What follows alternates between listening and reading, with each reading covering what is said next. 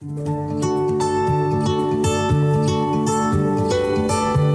Prairie Pod listeners.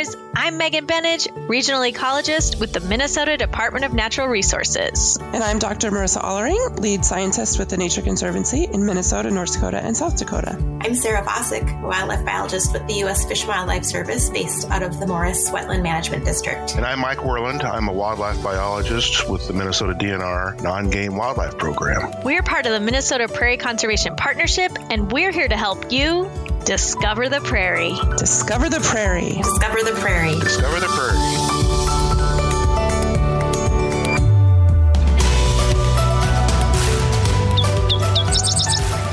Hey, welcome back, Prairie Pod listeners.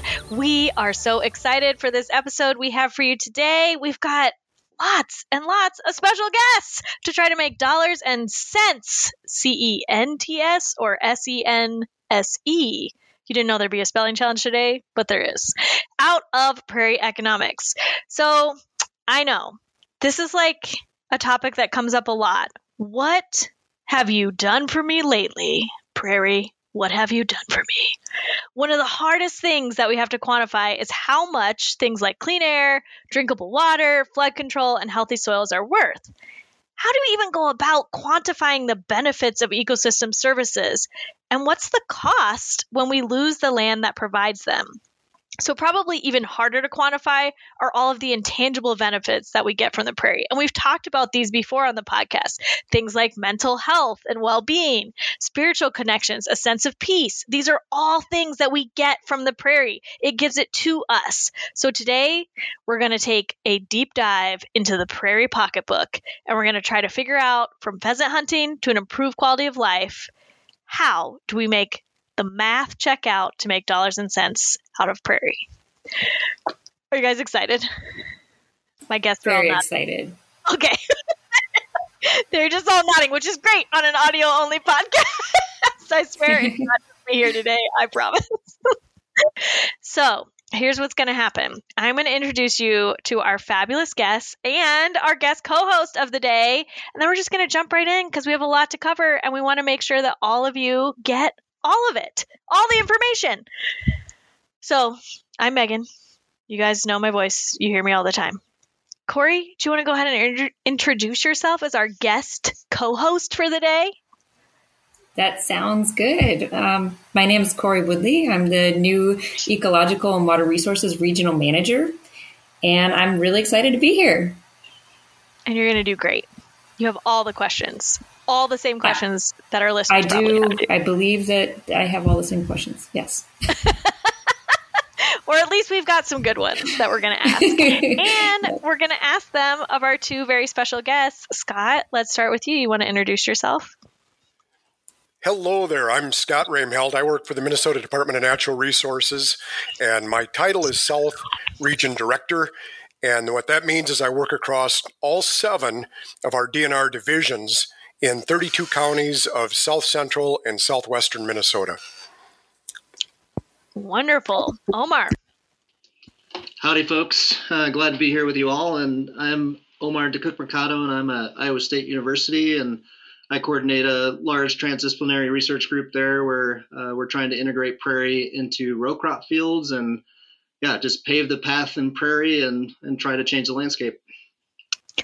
I like that. Um, pave the path in prairie, not in pavement, but in prairie. I like it so much.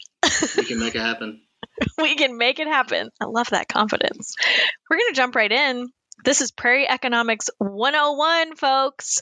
So, we're going to start with how we measure the value of prairie, and we're going to start with ecosystem services. So, Omar, Omar, tell us a little bit about what are ecosystem services and why they matter. Great. Yeah. So, ecosystem services are, you know, what nature can do for us. Um, you know, plants clean air and filter water, uh, bacteria decompose waste, uh, bees pollinate flowers, uh, trees, uh, you know, with their roots hold soil in place to prevent erosion. You know, those, those are some of the basic like top five ecosystem services. And then, you know, part of those, like you were saying, is like that spiritual connection as well. Like what, how do we value um, outdoor space? Uh, time in the forest, forest bathing, you know, prairie bathing, um, that sort of thing. So those are your basic, you know, kind of services that nature can provide, and how can we leverage that and, um, you know, help uh, use nature to filter water and, and provide those services for us. So I heard you say a couple things, and I'm just going to start with so like water filtering, soil building, carbon sequestration, clean air, those sorts of things. But then I also heard you say forest and prairie bathing. Now, I know what that is, but just so our listeners understand, we're not asking you to roll around in the prairie and then go home and be like, "Mom, Dad, I'm clean." We, we there's it's something else entirely. Omar, do you want to just explain a little bit what we mean by prairie and forest bathing? Sure. So, uh, you know, there's psychological studies that have demonstrated that spending time outdoors is beneficial to our mental health. Um, you know, getting sunshine on the skin, getting our bare feet on the ground. And, you know, one of those things is like going out in the woods and just being out in the woods and listening to the trees and the birds and being out in the prairie and being out in the prairie and listening to the birds and the bees and, yeah, getting sunshine on our face. And that's called forest bathing. And, you know, we're just going to bring that to the Midwest and call it prairie bathing. I love it. Well, very cool. Thank you for answering that. That um, maybe you can give us a little insight as to how you quantify the ecosystem services that you're talking about and um, cover them individually if it's possible to come up with a combined dollar amount for the whole. Yeah, you bet. So, you know, to give you a little bit of context of what prairie strips are, I'm going to use that kind of as the model to demonstrate how we quantify ecosystem services. So, you know, what prairie strips are is they're strategically integrated strips of prairie in row crop fields. So, like in a corn and soybean field, you would take some land out of production and, and place it in prairie. And what our research team has demonstrated over a decade of research um, is that strategically adding 10% prairie to no-till corn and soybean fields has disproportionate benefits um, to that field. So what I mean by that is uh, a 95% reduction in soil loss, uh, 37, percent reduction in water runoff, 77% reduction in phosphorus runoff, a 70% reduction in nitrogen runoff. Um, you know, and the list goes on. And you know, there's a 75% reduction in nitrous oxide emissions if we put prairie at a foot slope position where water exits the field. Um, we've demonstrated more than triple pollinator and double the bird abundance. Um, and you know the, the, influence of a prairie strip in a crop field um, is proportion on crop yield too. So we're demonstrating that you know it doesn't really have an effect on crop yield. Um, there's no additional weed problems. Uh, it's cheaper than installing terraces uh, with a cost comparable to cover crops.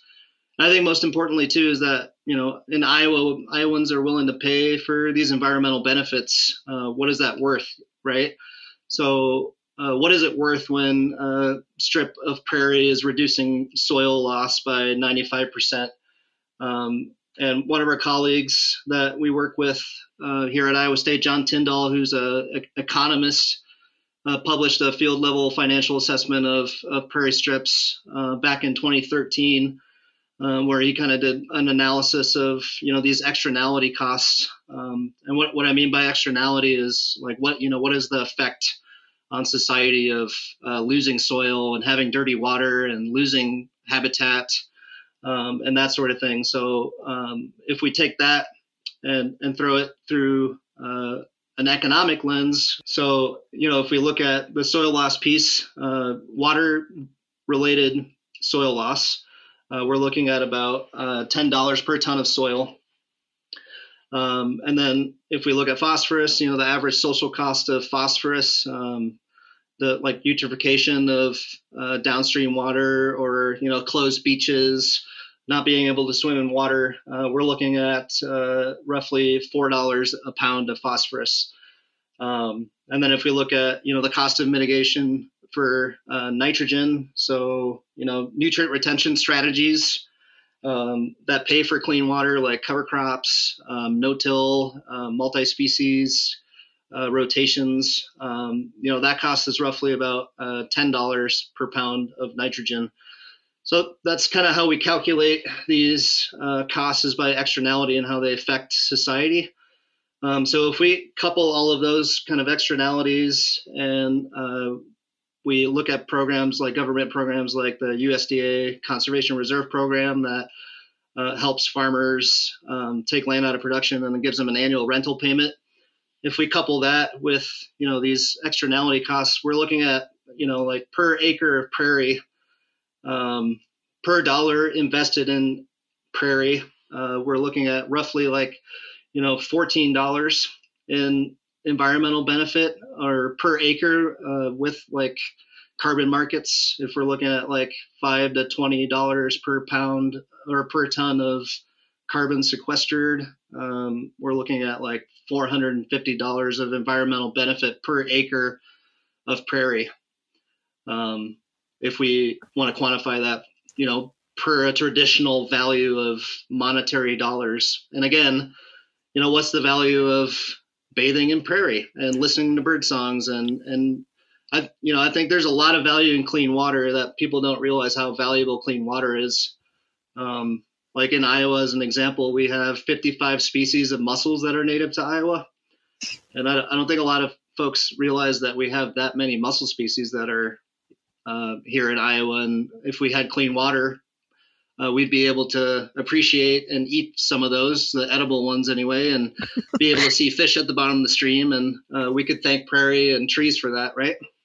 Well, and you can also drink clean water, right? I'm sure that yeah. Minnesotans, Iowans alike, we all we all need clean water to live and survive.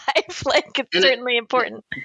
And it also reduces the cost to municipalities for you know taking nitrate out of the water and taking the sediment out of the water, and um, yeah. So Absolutely. You so I have just a couple quick follow-up questions cuz those are those are some impressive numbers. What did you say? 97% soil retention like or 90, reduction yep. in loss? Yep, 95% reduction in soil 95%. loss. 95%. 95% yep. reduction in soil loss. Now, if I'm a farmer, I'm not. But if I was, and my whole business is built on having soil that I can plant a crop into, 95% reduction in soil loss with just 10% put into prairie. Holy bananas. Sign me up. Like, that's what I would be saying. Now show me the money.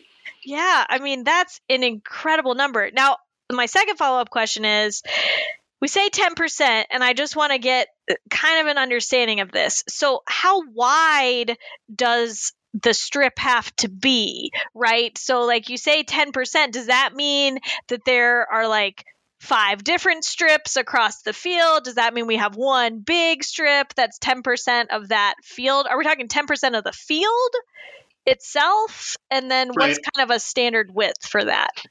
Yeah, you bet. So, you know, strips is kind of a misnomer. It's not necessarily just a linear strip across the field. So, it it's really depends on the context of the field, the shape of the field, you know, the watershed, and you know, it. I also want to preface this that prairie strips are not like an, a new practice. We've been doing contour buffer strips with you know grass for quite a while, and the main difference is that we're just incorporating native species, um, and you know taking advantage of those stiff stems and the diversity to build habitat. Um, but with that said, um, yeah, we want to strategically place these where water enters and exits the field. So if you have like, if we just have a square field, you could do a picture frame around it.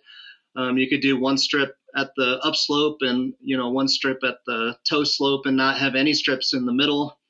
Um, or you could incorporate strips uh, at the length of you know, but to the width of your farming equipment. So like a spray boom or you know however wide your combine is or multiple widths of that, and then you would have uh, your strips in between. But the minimum that we found for this to be effective and, and to have that potential to um, you know reduce soil loss by 95% and all those other metrics is a minimum of 30 feet wide. Um, and that's the standard for uh, the Conservation Reserve Program CP 43 prairie strips is that it has to be 30 feet wide. Uh, we did do some initial studies where they were 15 feet wide, and we didn't really see any effect with 15 feet. Um, so we recommend starting at 30 and um, you can go as wide as you want until your field turns into 100% prairie. And we do have folks that do that. that they get a prairie strip and then they say, hey, I really like this. Why don't we just do the whole field in prairie? Um, so that, like that, that. that, it, you know, prairie strips are kind of a gateway to just prairie in general, and uh, we, you know, want to give that discre- like that warning to folks that if you plant a, a prairie strip, you might find yourself uh, planting all to prairie, which I, I feel like is a good problem to have. Yeah, I mean, I know back in the day, in my former life when I worked for NRCS and Soil and Water, um, we would tell folks for a wildlife benefit, you want to be looking at things that are 60 feet or greater as like your base minimum, because the wider you get with that width, the more species you can benefit and the more problems you can avoid, like pesticide drift and and other things like that. Particularly if they're going in right into an agricultural field, there's things that we want to mitigate for to make sure that that habitat is good and healthy for them. So it's interesting that you say 30 feet that's a good that's a good minimum i think i would always push for a little bit wider but that's yeah. because i'm also looking at more stackables than just necessarily you know clean water soil retention those sorts of things yeah, we're definitely on the same page there. But uh, in terms of like selling this to someone that needs to take land out of production, 30 feet is a is a you know a compromise. But that's where we're finding it For to sure. be effective as a selling point too. Is like, well, you only have to take 30 feet out, you know, so it's not that tough of a sell. Whereas 60 feet is a little different story. Oh, absolutely. And I mean, if 30 feet, you can get 95% reduction in soil loss. I'm just stuck on that. I mean, there were other impressive numbers in there too. We were in the 70 percentile for phosphorus and a few other things and nitrogen, but my word, 95%. I mean, just yeah, just, just think about it too. I mean, that's what prairie does, right? It's it's got the stiff stems, and there's a lot of diversity there. It's just a, a big thick mat, so when water hits it, it makes sense that it would slow down and infiltrate, you know, at a greater capacity, hold on to more water, build soil. Oh um, yeah, the root system on a prairie is absolutely phenomenal. I mean, arguably we can't go into it today, but if we were going deep underground, there's even more happening with those prairie roots. I mean, two thirds more in general than what you're seeing above ground. So, oh my gosh, Corey, you have a follow up question. We could just go on and oh. on. I'm so excited. I just keep thinking about these uh, values that you brought up, and um, but also you know the things that can't be quantified, and how you brought that up as well. I think it's always important to keep that in the forefront as well. Uh, that there are those things, but how does this idea of quantification add to the story, and what? How can we use this, you know, quantification as a communication tool, and how do we reach new audiences with that? So yeah, that's a great question. I think at the end of the day, you know, a farm is a business, and as business owners, you need to be able to, uh, you know, calculate your inputs and outputs and have a profitable business. So the nice thing about having these numbers is it demonstrates that we've done the science, but it also demonstrates that we've analyzed the financials of uh, and the ex- externalities uh, for not having prairie on the farm and or not having perennial cover on the farm. And um, it also shows that others have done this which i think you know if you're not an innovator and you don't want to take that risk uh, you can be a follower or at least an early adopter um, and and and know that that path has already been uh, blazed and that you'll feel confident in not taking too much of a risk that makes sense to me. It's always more comforting when you can also turn to somebody else as a mentor to be like, hey, you've tried this here. How did that work out for you? I'm running into these pitfalls. How can I adapt and adjust to make this work for my farm and my operation? Ah, I love hearing that prairie is the solution to profitable farming. That just makes me happy all around. Prairie, We're going to pivot. Prairie, Sorry, prairie, pro- prairie profits is what I'm to say. Prairie profits. Prairie Profits. That's a bumper sticker just waiting to be made. Oh man, we're going to pivot here and we're going to shift a little bit to prairie in the sense of local economies. And that's not to say we've been talking quite a bit about agriculture in the beginning part of this podcast. And so certainly that is part of a local economy too. But we want to shift to some of those other economies that like ecotourism, hunting, bird watching, geocaching, hiking, kayaking, canoeing, I could go on and on and on and list all these recreational activities that also can contribute to local economies. So we're going to pivot a little bit to Scott. Um, Scott, tell me a little bit why do diversified economies matter? Yeah, sure. Um, you know, first of all, uh, I, I, wished that I could give you a dollar amount that every time somebody visited Redwood Falls or St. James or Windom for outdoor recreation, it, it gave the community $411. But it, it's not that clear cut. Uh, unfortunately, there's not a lot of current uh, data on the economic benefits of prairies to local communities. But as I travel, as, as, we visit with business people, local elected officials in these towns and in the counties that they're in, we, we constantly hear and, and see good things. And they, they tell us a lot of stories about those impacts. Uh, you know, for decades, there was a trend for people to leave rural communities and move to rural, urban areas. Uh, the small towns were getting smaller, and there's been a trend, especially over the last few years, uh, to reverse that. Uh, one benefit, I guess you could say, to the pandemic is that that people are seeking out, uh, you know, places like Marshall and, and Willmar and and Worthington. Um, and, and those communities are working hard to attract new people, uh, to bring young families to their areas. They're investing in their schools, their healthcare systems, their businesses and industries, but they're also promoting the outdoor recreation because they know that a big reason people move to these more lightly populated areas is, is outdoor recreation. It's the, the, the wide open spaces, uh, places where families don't have to look for green spaces, but, but are dominated by them. Uh, they're, they're places that people can raise families without the noise and the chaos of urban areas. And it can be a pretty unique niche. Uh, Rock and Pipestone counties, for example, southwestern Minnesota, they don't have a natural lake. Two of only four counties in the state that don't have a natural lake, but they do have prairie grasslands for wildlife watching and exploring and hunting.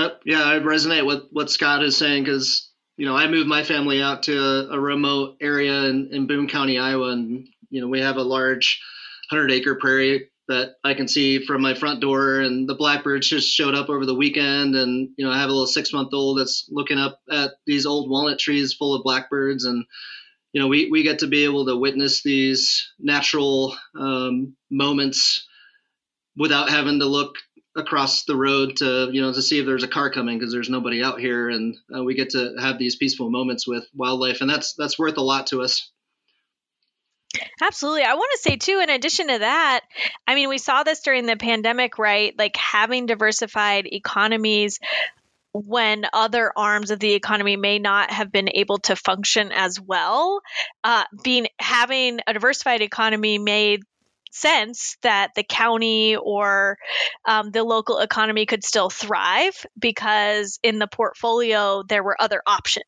Yeah, and we know too that our brains are deeply connected to nature. So being outside from a DNR perspective, we saw outdoor recreation certainly increase during the pandemic and it continues to increase from our own internal numbers. So we know whether it's because we need that connection of being outside, that sense of well-being and peace, or if it's just because we we need to get out of the house and go somewhere else uh, and be able to, you know, stay safe and maintain our social distancing. Outdoor recreation became a great way to do that. So if that's part of a local economy's diversified portfolio, it just in increases the dollars that are coming in in that kind of case.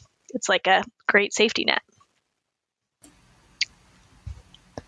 So those are some great points. And, you know, I was just thinking about as you guys were talking about this, the I read a previous study just about how green space increases overall happiness. The more green you see, the more happy you are um, the more green you see, the actual, the more likely you are to actually stay in a community. So if there's more green space and uh, you're close to state parks and you have the access to these kinds of resources, you're more likely to actually stay in the in those regions. So that's pretty cool.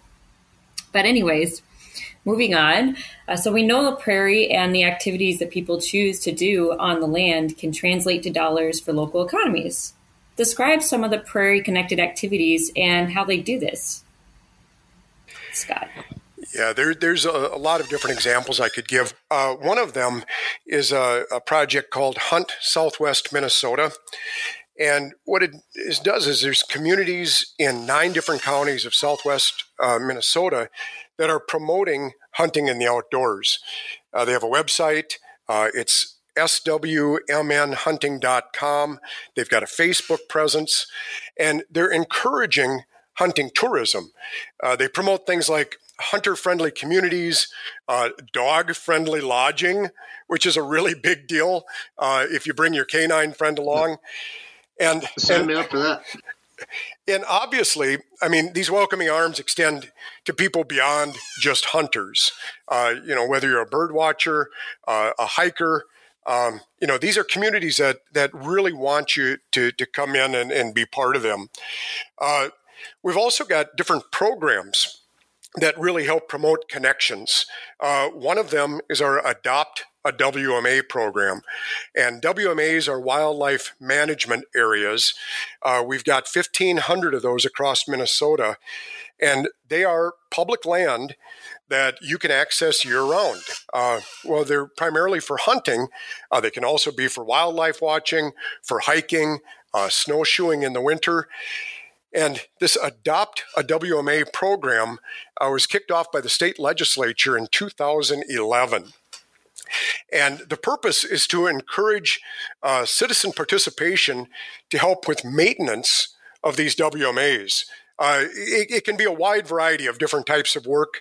Uh, everything from uh, picking up garbage that unfortunately some people leave in the parking areas of WMAs, all the way up to uh, maybe doing work like uh, mowing, removing invasive trees, things like that anyone interested in how to get involved with Adopt and WMA just needs to contact their local DNR wildlife supervisor. And on the DNR website, uh, in the search bar up in the upper right hand corner, you can type in DNR wildlife supervisors and you'll get a really cool map that shows all the different places they're located, along with their emails and phone numbers. Awesome. And we'll add a link to that on the website so that y'all can check it out. And so Scott already kind of alluded to this, right? But in addition to, so anytime we're visiting a place for hunting or bird watching or any kind of wildlife viewing, right? There's, there's indirect and multiplier effects. There's gas, there's lodging, there's meals on the road. There might be entrance fees. There might be incidental purchases while traveling. Um, like for myself, if I see a candy bar at the register of a gas station, that candy bar is not mine. It's going to be in my mouth later. Can't help myself. So these these are things that happen. But they're also things that contribute then to the overall economy. And so they can boost jobs and it can do that, not just locally, at a state and national level too. We are anxiously all awaiting the 2022 National Survey of Fishing, Hunting, and Wildlife Associated Recreation that's produced by the U.S. Fish and Wildlife Service. So we're waiting to see because we're anticipating that 2020 and onward, we saw a boost in many of these activities. And so I'm really curious to see what those updated numbers look like. We know that some of the older figures say that over 41% of the population nationally participated in a wildlife related recreational activity. So I'm really curious how that number changed through time. So we don't have those numbers for you now because that survey is not completed, but when it gets completed, we will add that as a link to the website so you can check it out and see what the updated numbers are. So in Minnesota, I'm, I'm pivoting a little bit here we have just over half of the state is in agricultural production. So we have 27 million acres roughly out of our total 55.6 million acres. How do we balance the need for food production with the need for clean air, water, and healthy soils? Essentially, a livable climate, right? Like we all appreciate a livable climate. We need it literally to survive. Facts. So, how do we balance that with wildlife diversity and places to be at peace and explore how do how do we find that balance with food production and all the other things that we need the land to do omar i'm going to punt this one to you first yeah you bet so you know first i think you know i got to kind of poke at the word balance because i don't think it, you know, that describes like a precarious nature, right? It's kind of a seesaw, and I I, I disagree with that. It shouldn't be a balance. It should be uh, a more of a blend. Because uh, again, if we if we're looking at a balance, we have set aside land for conservation. We have set, align, set, set aside land for production. And really, we should be talking about how to blend the two because if we look at you know a hydrology map as an example of how water moves across the landscape it's not fragmented or linear or you know put in these boxes with fence rows and um, it's moving based on how the land is shaped um, and i think using that as a model for how we blend conservation into our production lands um, is a step forward so again, yeah, it's not it's not a balance. It's a blend. We have to figure out a way to do that. And prairie strips is a good baseline for what that would look like. Uh, just in, incorporating a small amount of prairie on every farm field would pay dividends in conservation outcomes and then also quality of life for you know the public and for uh, rural folks as well. Um, but you know, I kind of wanted to share a little bit of a vision that I, I have for the future of a you know a, a climate resilient regenerative future that that blends conservation and and production into the same practice um, that you know changing our practice with the land our relationship with the land um, so i can't give it within the context of minnesota because i'm you know my discipline is focused at iowa state so sorry to all you minnesotans but uh, i'm going to use iowa as the example so you know, historically Iowa was 85% prairie with about 15% of those remaining acres being riparian areas and, and savannas. Um, and, you know, overall there was about 170, uh, sorry, overall there was about 170 million acres of prairie in North America, you know, just lush grasslands that supported a high diversity of ungulate herbivores like bison and elk. Um, so, you know, I'm, I'm thinking about how do we mimic that initial grassland system where the where 30 to 60 million bison roaming across it and how do we integrate livestock back on the land? Because a lot of the livestock has been um, in, in confinement situations. And then we have issues with uh, producing too much manure and then there's consequences for water quality and habitat loss uh, because we're uh, we don't have livestock back on the land. Um, so I think that's a, a key component is we need grasslands to support livestock. And a really easy low hanging fruit is to restore riparian areas to perennial cover. So, uh, you know, right next to a river is a really great candidate for a riparian area. Uh, and what I mean by that is like, you know, a three zoned buffer where the first zone right on the stream is like a mix of hardwood species, and then the middle zone is, is kind of like a savanna esque uh, structure where you have large uh, hardwood trees and tree, uh, fruit and nut trees and a diverse understory of uh, forage and um, different potential crops that we could be growing in more of a linear fashion. And then next to that would be uh, your your tradition or uh, your transition to you know traditional conventional row crop acres so I, I kind of paint that picture of you know how we could diversify a riparian zone uh, through an ag lens of like silvopasture, which is the deliberate integration of, of trees and livestock, and then all of the things that come with agroforestry products. Uh, I kind of mentioned a few like fruit and nuts, but also uh, you know more like medicinals like elderberry and other you know more traditional agroforestry products like timber and, and, and pulp and that sort of thing. Um, but what gets me really excited about that I, that vision is the connectivity piece. You know, the rivers don't stop flowing until they get to the ocean. So, could we make a really awesome, ultra diverse savanna corridor that's connected continuously, and then use those corridors to integrate livestock? and then connect those corridors to something like prairie strips, which eventually we could expand, you know, from 30 to 60 to 120 feet and be incorporating trees and, and making a savanna biome within the row crop matrix and then you know grazing cover crops strategically and then maybe we could be housing animals in existing infrastructure and collecting the manure and putting it through a biogas digester and making uh, you know methane for heat and electricity and using that digestate as fertilizer. Um, so I think the biggest potential in prairie right now is thinking about the like again the potential like how do we blend that how do we make this uh, opportunity to reintegrate livestock and i think that's the big missing piece is the livestock grazing of perennial grasslands um, because historically that's what was happening the livestock you know in the form of bison which i would argue is an indigenous livestock they were managing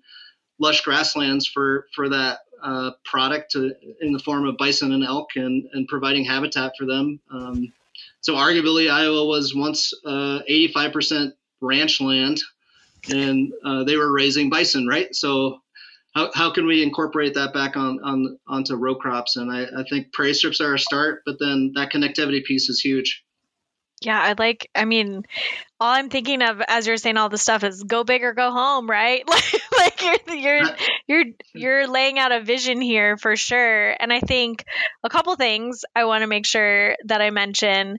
Uh, it's interesting how different words strike different people. I like that you said blend, and to me, I think of everything you talked about as a blend as like a stackable benefit. Yeah, so instead definitely. of just like putting agriculture in a box and setting it aside yeah. over here, and putting prairie in a box and setting it aside over here, we're thinking about well okay, how do we make these things go together to to really the benefit of both? But I think in my mind, when I think about balance, what I'm thinking about is not necessarily that precarious nature, although in some cases we we are in a precarious state you know in minnesota for sure we used to have 18 million acres of prairie now we have less than or right around 150000 acres that's yep. a staggering loss of prairie and we have so little left that we can't ask it to do everything that it did historically. That's and right. so I sort of think about it as we're still going to need prairie areas that are mm-hmm. just mm-hmm. prairie, right? right? That um, whether they have grazing or not grazing, like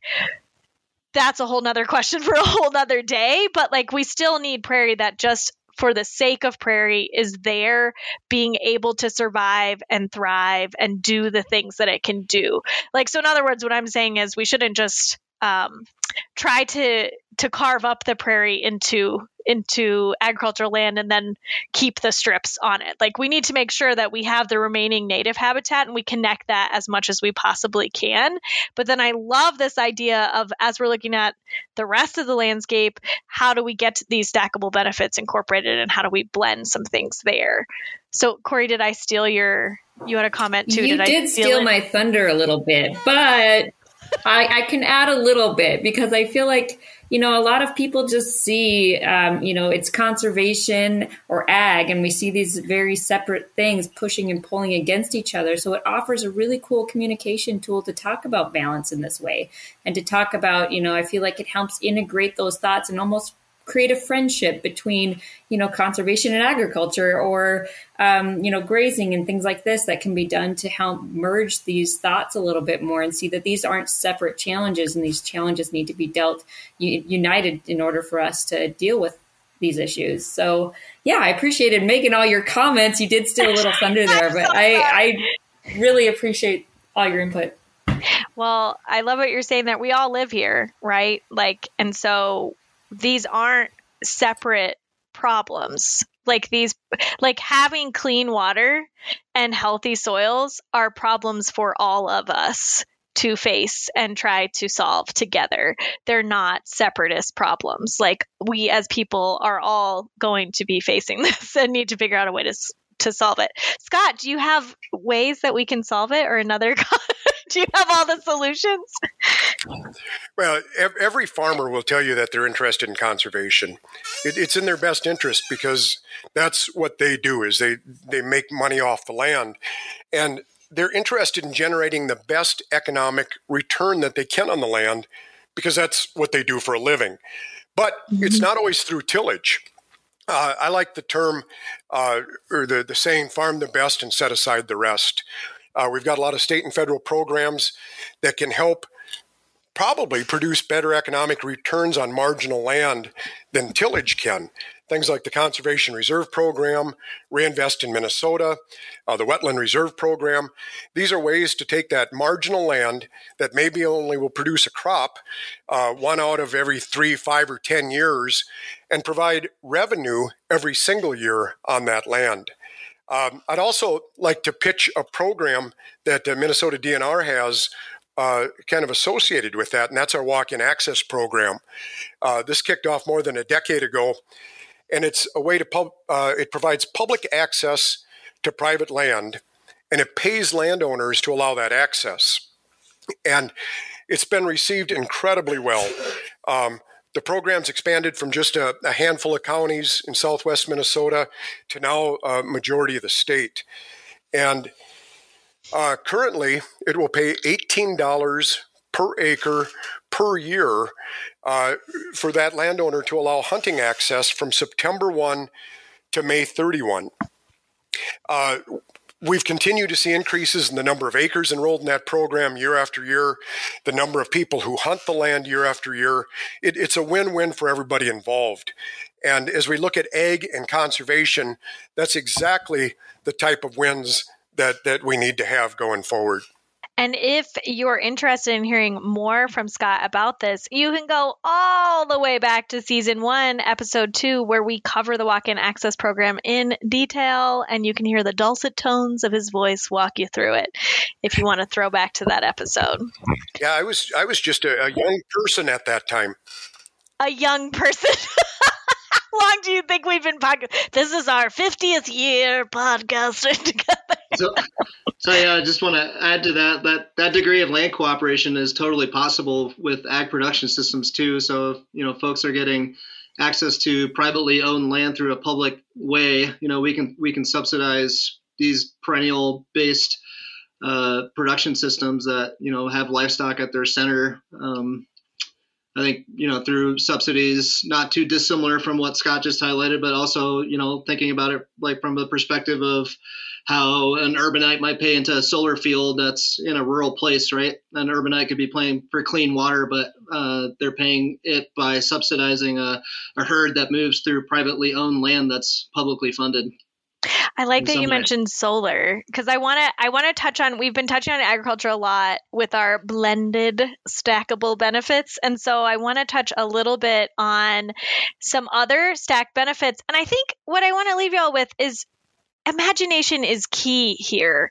It doesn't have to be you know this is the way that we've always done it i think if as you were listening to all of omar's like visioning and possibilities that he was relaying i mean there's imagination in that there's daring and there's I guess just a will to try. And at this point, with where we're at with Prairie, we have to be willing to try if we're going to save it. And so we know that there's things that um, need to be part of the success equation, right? Like we do need set aside lands. We do need conservation lands, I guess. I don't like to say set aside lands. We need conservation lands. We know that we um, need lands that are protected, right?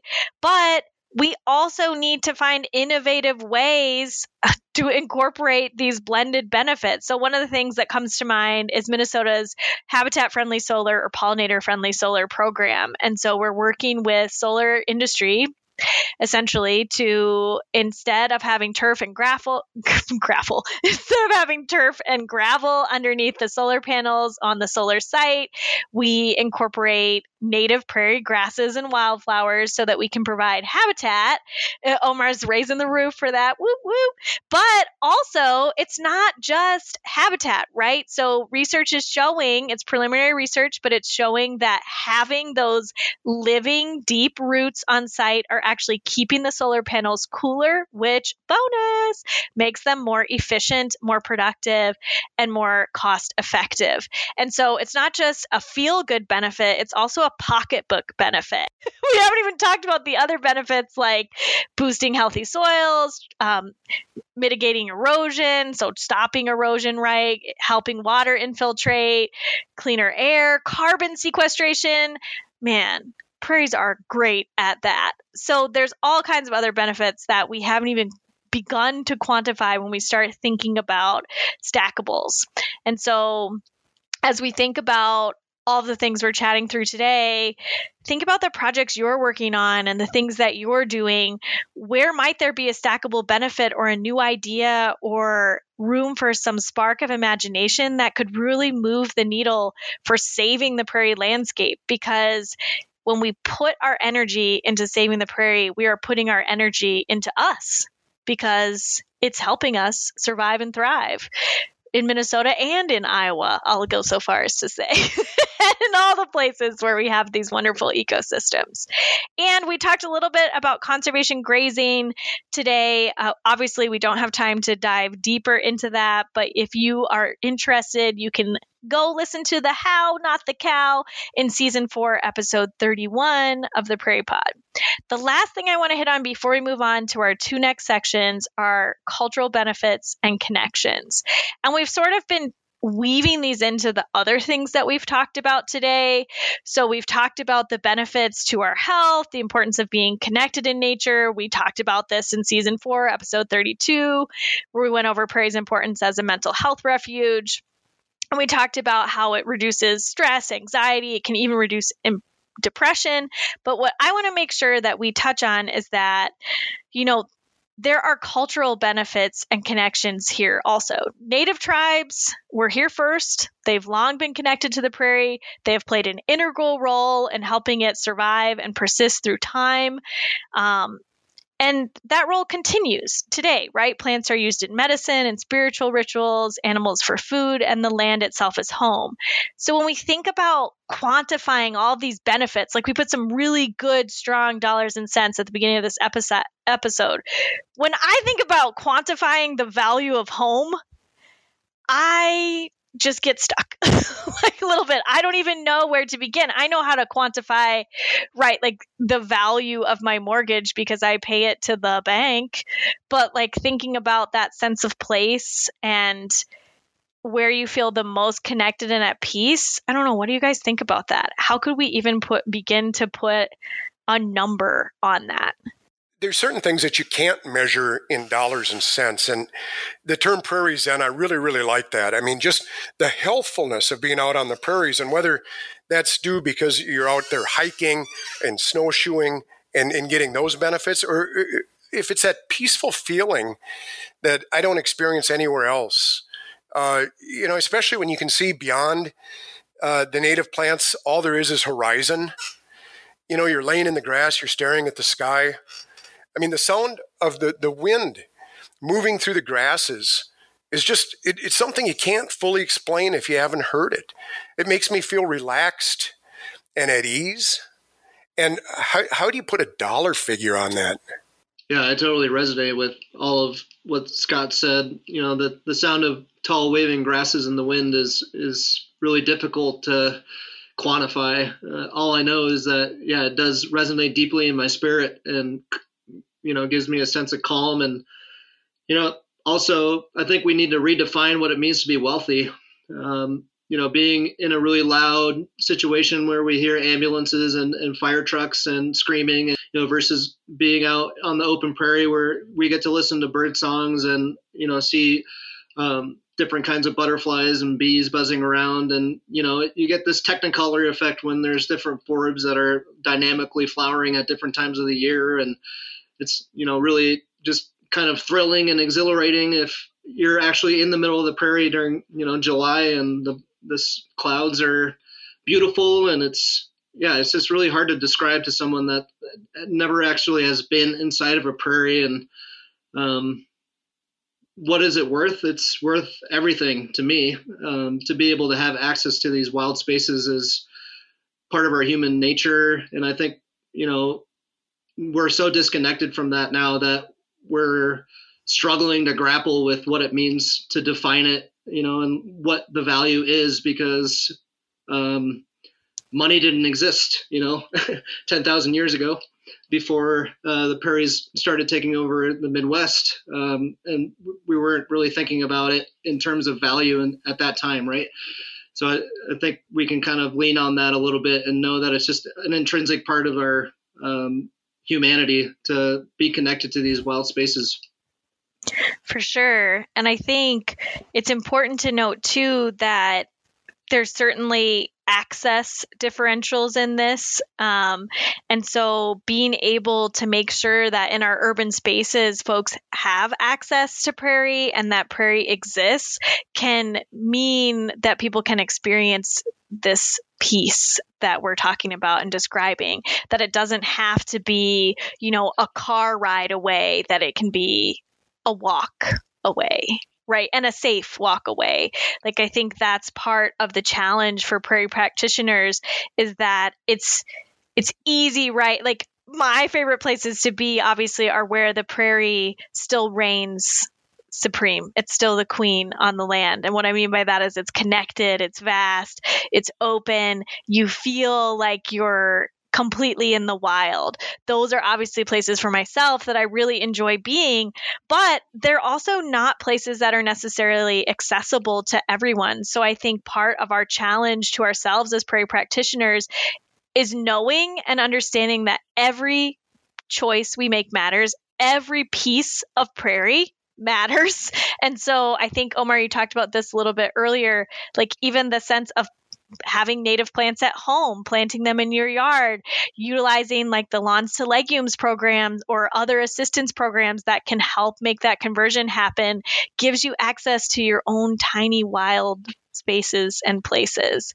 I know certainly in 2020, I was very grateful but I was very grateful that I had turned uh, much of my yard into the into essentially a short grass prairie planting so that I could enjoy um, and have access to that wild space feeling right here at home. And so I think part of our challenge is to make sure that we're we're working on that too. We're not just working on all of the big, uh, vast expanses of land. Those uh, matter. Uh, don't get me wrong, but I also like to say I think you know a lot of a lot of other ecosystems have been you know like put up on pedestals like tropical rainforests and um, that that's you know that sort of thing. We've you know saved the rainforest, and I'm not disagreeing with that. It's, we have to save the prairie, which is the rainforest of the Midwest. And there's that mm-hmm. kind of like there's a sense of pride in that, right? That we we're able to cultivate this relationship with this native habitat that you know arguably defines us as Midwesterners, and to be able to have that connection, I, I think you know there's a lot of value there. Well, and prairie, I mean, you know, and not just Midwesterners. You don't you don't just have to be part of the Midwest. You could be in Montana. There's prairie out there. You could be in Missouri, as they say. You can, you can be prairie um, has a great range in the continental United States, and I think to be able to experience it wherever you are, you can wear that that prairie badge with honor, with pride that you're now a prairie person and you don't have to just you don't just have to be midwest. Okay we've got to wrap us up. We could just talk about this forever. Clearly we all are super passionate about prairie. I'm trying to get as many peas in as possible. I'm going to leave us with this quote before we move on to our next section. It's from robin wall kimmerer her book braiding sweetgrass indigenous wisdom scientific knowledge and the teachings of plants. One of our responsibilities as human people is to find ways to enter into reciprocity with the more than human world. We can do it through gratitude, through ceremony, through land stewardship, science, art, and in everyday acts of practical reverence. I just feel like that's a great way to wrap up this section because we told you it was going to be about your pocketbook, but it was about so much more. so now we're going to jump to our next section.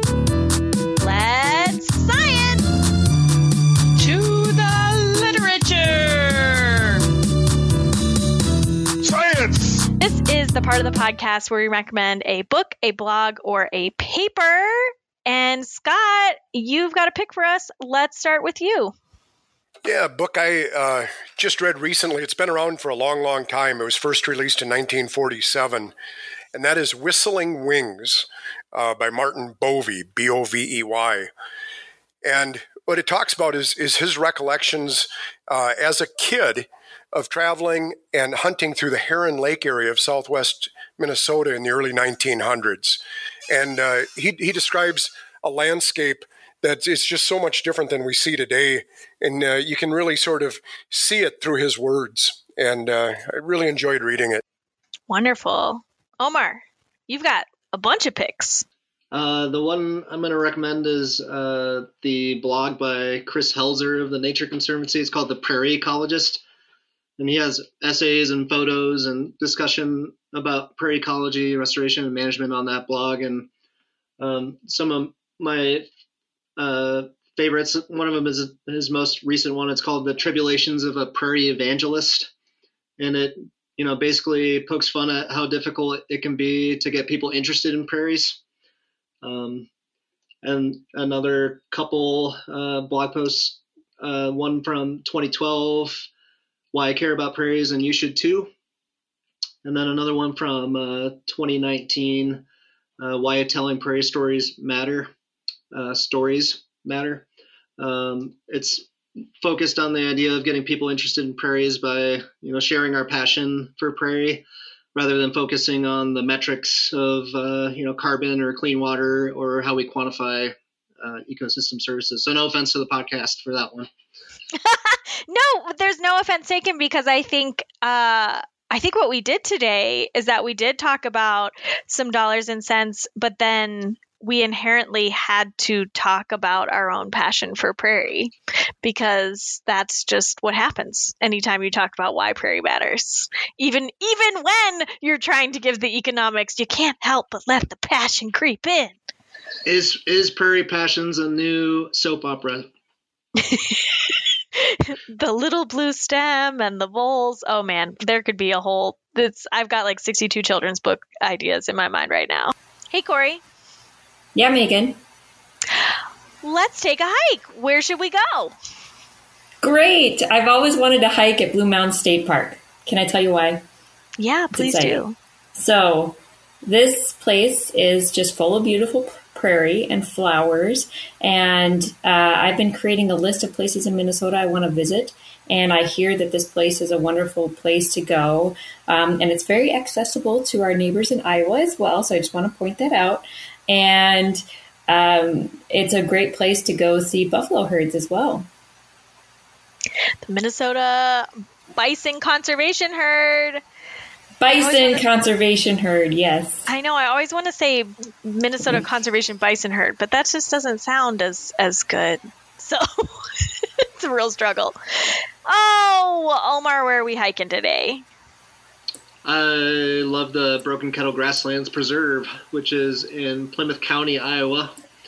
Um, uh, I think the closest town is Westfield, and it's just beautiful. And there's some bison there as well, and um, yeah, just big open landscapes.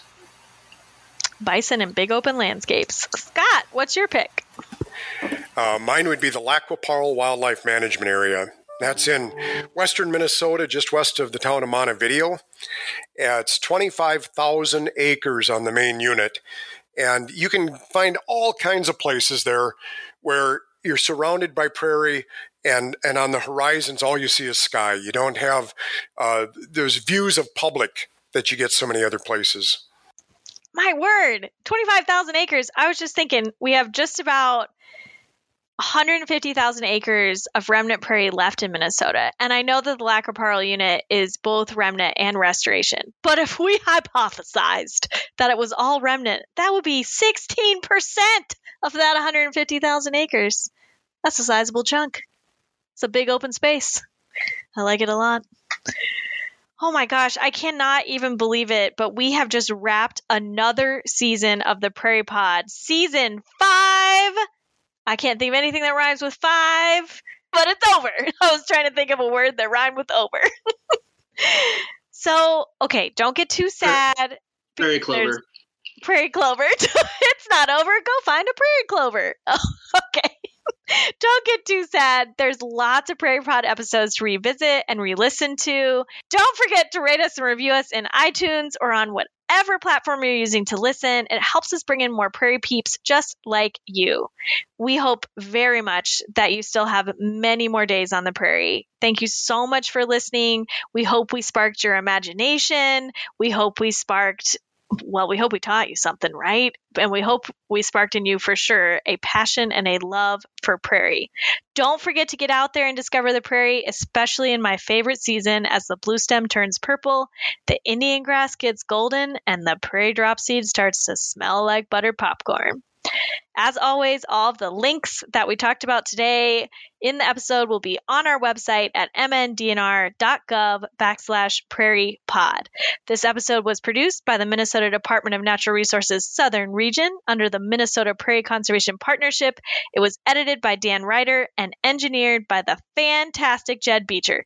Dan's fantastic too. I just forgot to say it. Oh my gosh, should we all say it's over? Go find some prairie clover? Thanks for having us. Oh, thanks. Bye. See ya.